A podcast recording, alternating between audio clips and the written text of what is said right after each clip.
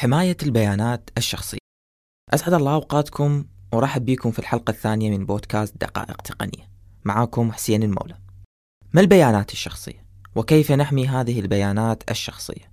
هل توجد قوانين خاصة لحماية البيانات الشخصية سواء كان في العراق أو العالم؟ اليوم نتكلم عن موضوع من الموضوعات المهمة والتي لها أهمية كبرى في عالم التحول الرقمي. في الحلقة الأولى تطرقنا لملامح التحول الرقمي وضرورة التحول الرقمي في منظومة الدولة والمؤسسات جميعها. نتطرق لموضوع من الموضوعات العصرية والتي لها التأثير المباشر على حقوق الأفراد في المجتمع الرقمي. البيانات الشخصية اليوم تشكل نقطة تحول أساسية في أي منظومة رقمية، فيعتمد عليها في أي خطوة من أجل التحول الرقمي في الدولة.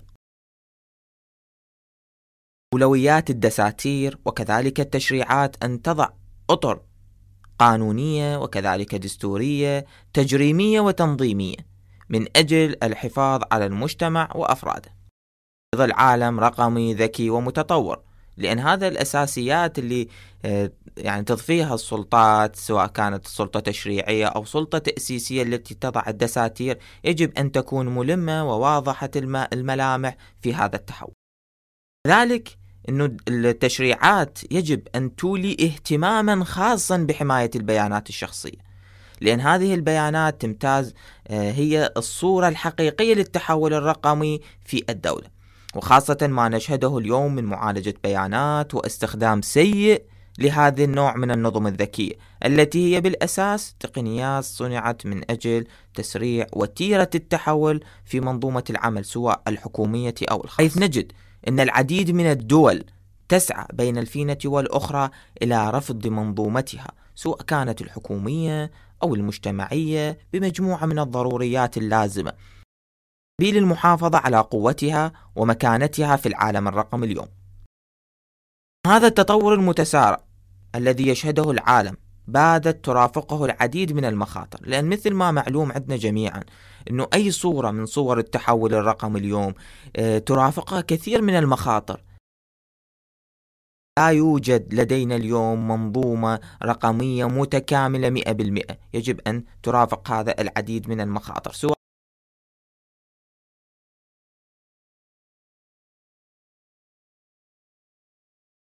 الحكومات غير الورقية ووصولا إلى الذكية يرافق التحول الرقمي للبيانات من خطر حدوث خلل أو انتهاك أو تعدي يصيبها من العديد من الجهات سواء الداخلية أو الخارجية.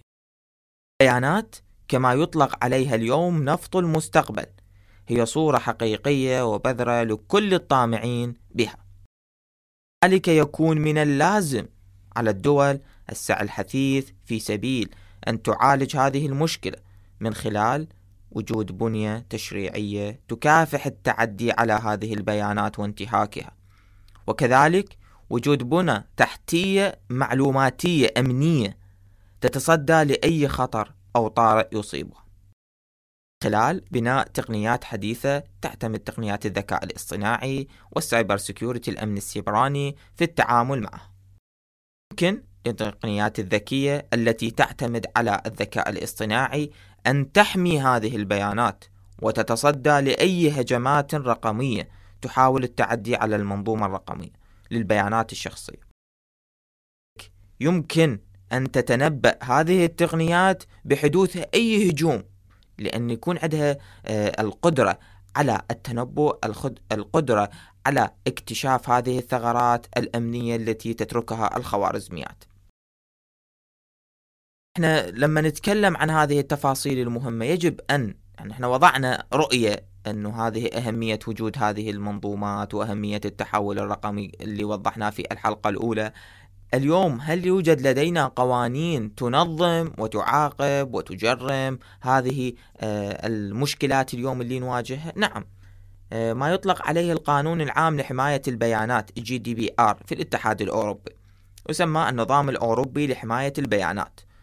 آه، هذا النظام هو عبارة عن إطار عمل قانوني يحدد معايير وقواعد جمع ومعالجة البيانات الشخصية. الذي يعيشون في منطقة الاتحاد الأوروبي. هذا القانون آه، محصور في تنظيم عمل آه، هذه البيانات في الاتحاد الأوروبي. لذلك بين الحين والآخر نجد أن هنالك تثار مشكلات بين البرلمان الأوروبي مع الشركات التقنية الميتا التويتر غيرها من شركات اللي هي تواصل اجتماعي أو الشركات التقنية بصورة عامة. هذا القانون من أقوى قوانين حماية الخصوصية والأمن في العالم. صادق البرلمان الأوروبي عليه يعني في 14 أبريل في عام 2016 دخل حيز النفاذ في 25 مايو 2018 قدم آه هذا النظام آه يعني من أجل تطويره لتحديث وتوحيد قوانين خصوصية البيانات عبر الاتحاد الأوروبي. حتى إنه يكون آه، الاتحاد الأوروبي بجميع دوله يعني تحت إطار قانوني واحد. يعني هذا النظام استبدل التوجه حماية البيانات اللي كان قديم في ال 95 لذلك من الممكن أن نتطرق إلى أحدث القوانين أيضا التي صدرت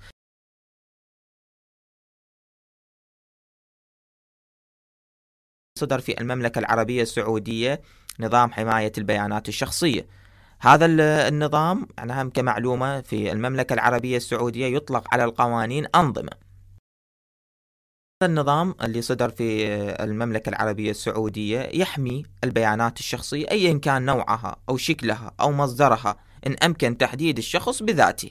يعني لو لو من خلال تجميع هذه البيانات من الممكن تحديد هذا الشخص بذاته فإنه هنا راح يكون تحت إطار التجريم.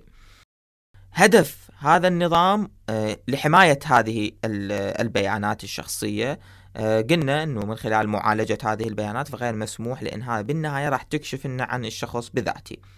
أيضا من ضمن البيانات الشخصية اللي حماها القانون اللي هو نظام حماية البيانات الشخصية في المملكة العربية السعودية الاسم الهوية الوطنية العنوان أرقام التواصل الشخصية السجلات والممتلكات الشخصية أرقام الحسابات البنكية البطاقات الائتمانية وكذلك صور الأفراد الثابتة أو المتحركة وغير ذلك من البيانات ذات الطابع الشخصي.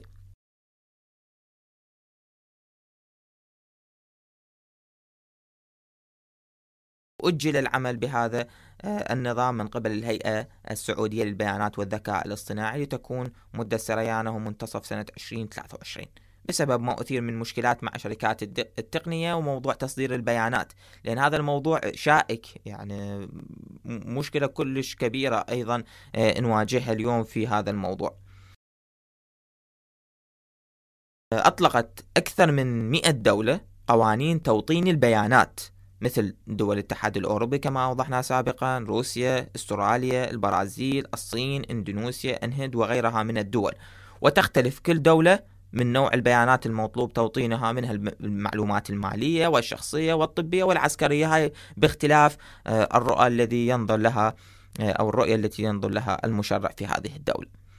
هنا سندخل في موضوع جديد تقني موضوع من الممكن آه، يعني قليل ما يتناولوه في الإعلام أو في الأبحاث العلمية أو في المجالات الأكاديمية.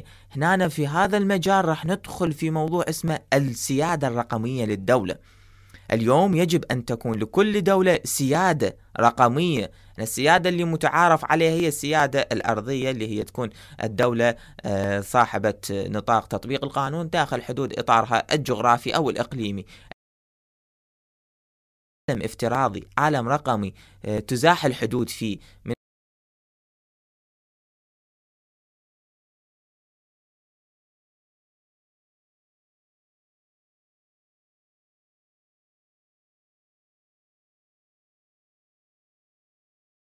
وضع هذه الأسس والقواعد التنظيمية في استخدام تقنيات الذكاء الاصطناعي سيساعد على النمو والتحول الرقمي في الدولة. والتحول بذلك إلى موضوع الاقتصاد الرقمي. عصر الذكاء الاصطناعي هو ما يجب على الدول أن تستفاد منه في طور التحول نحو منظومات التحول الرقمي.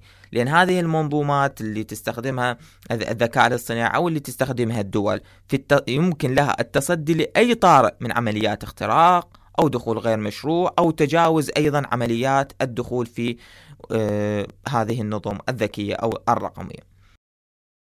يجب كذلك أن تكون لدينا قواعد دستورية تنظم هذا النوع من البيانات لما تتمتع به هذه البيانات من حاجة ملحة ولازمة لحماية الإنسان. من الممكن أيضا أن نشير إلى ما نص عليه الدستور المصري آه، لأن من الأشياء المهمة جدا أنه ننتبه إلها اللي هو كان الدستور آه، المصري في سنة 2014 والمعدل لسنة 2019 هذا الدستور كان من أحدث الأشياء المهمة جدا أنه ننتبه إلها فهو من الدساتير الحديثة والفريدة على مستوى العالم. مو على مستوى الوطن العربي لا على مستوى العالم لأنه أرفد لهذه البيانات حماية أو أرفد للتحول الرقمي حماية بنص دستوري. ومثل ما معلوم أنه النص الدستوري هو أعلى قيمة وأعلى آه الهرم. ذلك كان آه، حماية البيانات والأمن الإلكتروني راعى البعد الرقمي الدستور في هذا المجال. مثلا آه، اختص يعني مادة من المواد اختصت بالمراسلات الرقمية حيث الحياة الخاصة حرمة وهي مصونة ولا تماس والمراسلات البريدية والبرقية والإلكترونية والمحادثات الهاتفية وغيرها من النصوص إلى غيرها فهي آه، محمية بنص دستوري. كذلك أمن الفضاء المعلوماتي. في أحد مواد الدستور ركز على هذه النقطة. أمن الفضاء المعلوماتي جزء أساس من منظومة الاقتصاد والأمن القومي اللي يجب أنه على على الدولة اتخاذ التدابير اللازمة لحمايتها والحفاظ عليها. لذلك أنه نجد أنه الدستور المصري قد راعى هذه الجوانب المهمة في التحول الرقمي وإضفاء هذه الحماية. من العود على مثلا الدستور العراقي لسنة 2005 في المادة 17 منه وضع أسس لحماية الحياة الخاصة فقط ولم ينص على حماية حق الخصوصية في سرية البيانات لأن هذا تركها من الممكن يكون آه، إلى المشرع حيث أن حماية الحياة الخاصة مفهوم أوسع من آه، حماية البيانات الخاصة لأن حماية الحياة الخاصة راح تشمل كثير من النقاط. نكون آه، فاهمين هذا الموضوع جدا. حماية البيانات الشخصية اليوم تمثل خطوة مهمة جدا لأي دولة ولأي مشرع. يجب أن يلتفت وينتبه إلى هذا الموضوع لأن التحول الرقمي اليوم هو يعتمد على البيانات وهذه البيانات الشخصية من الممكن أن تؤثر على الأفراد وتؤثر على حياة الأشخاص طالما أنها بالنهاية ستكشف عن مكنون هذا الشخص بذاته. أتمنى أن يكون لدينا في العراق أطر تجريمية وتنظيمية لهذا الموضوع لأن لحد هذه اللحظة لا توجد لدينا رؤية واضحة لهذه البيانات عكس بقية الدول. آه، أغلب الدول العربية اتجهت إلى هذا المجال وكان لديها قوانين خاصة تنظم آه، وتعالج هذا الموضوع. آه، ما أثيرت من مشكلات بهذا المجال. يجب أنه آه، العراق كمشرع عراقي يستفاد من هذه المشكلات اللي حصلت آه، بالعديد مع الدول العربية أو الأوروبية لأن حتى نحافظ على بيانات المواطنين آه، ويكون لدى العراق سيادة جديدة السيادة الرقمية لهذه البيانات. هنا تنتهي حلقتنا لهذا اليوم وأتمنى أننا قد وفقنا معكم في معرفة ماهية البيانات الشخصية. كيفية التعامل معها وحمايتها. ذلك تطرقنا إلى العديد من التشريعات التي نظمت وحمت البيانات الشخصية. نلتقيكم في الأسبوع القادم إن شاء الله. تحياتي لكم حسين المولى.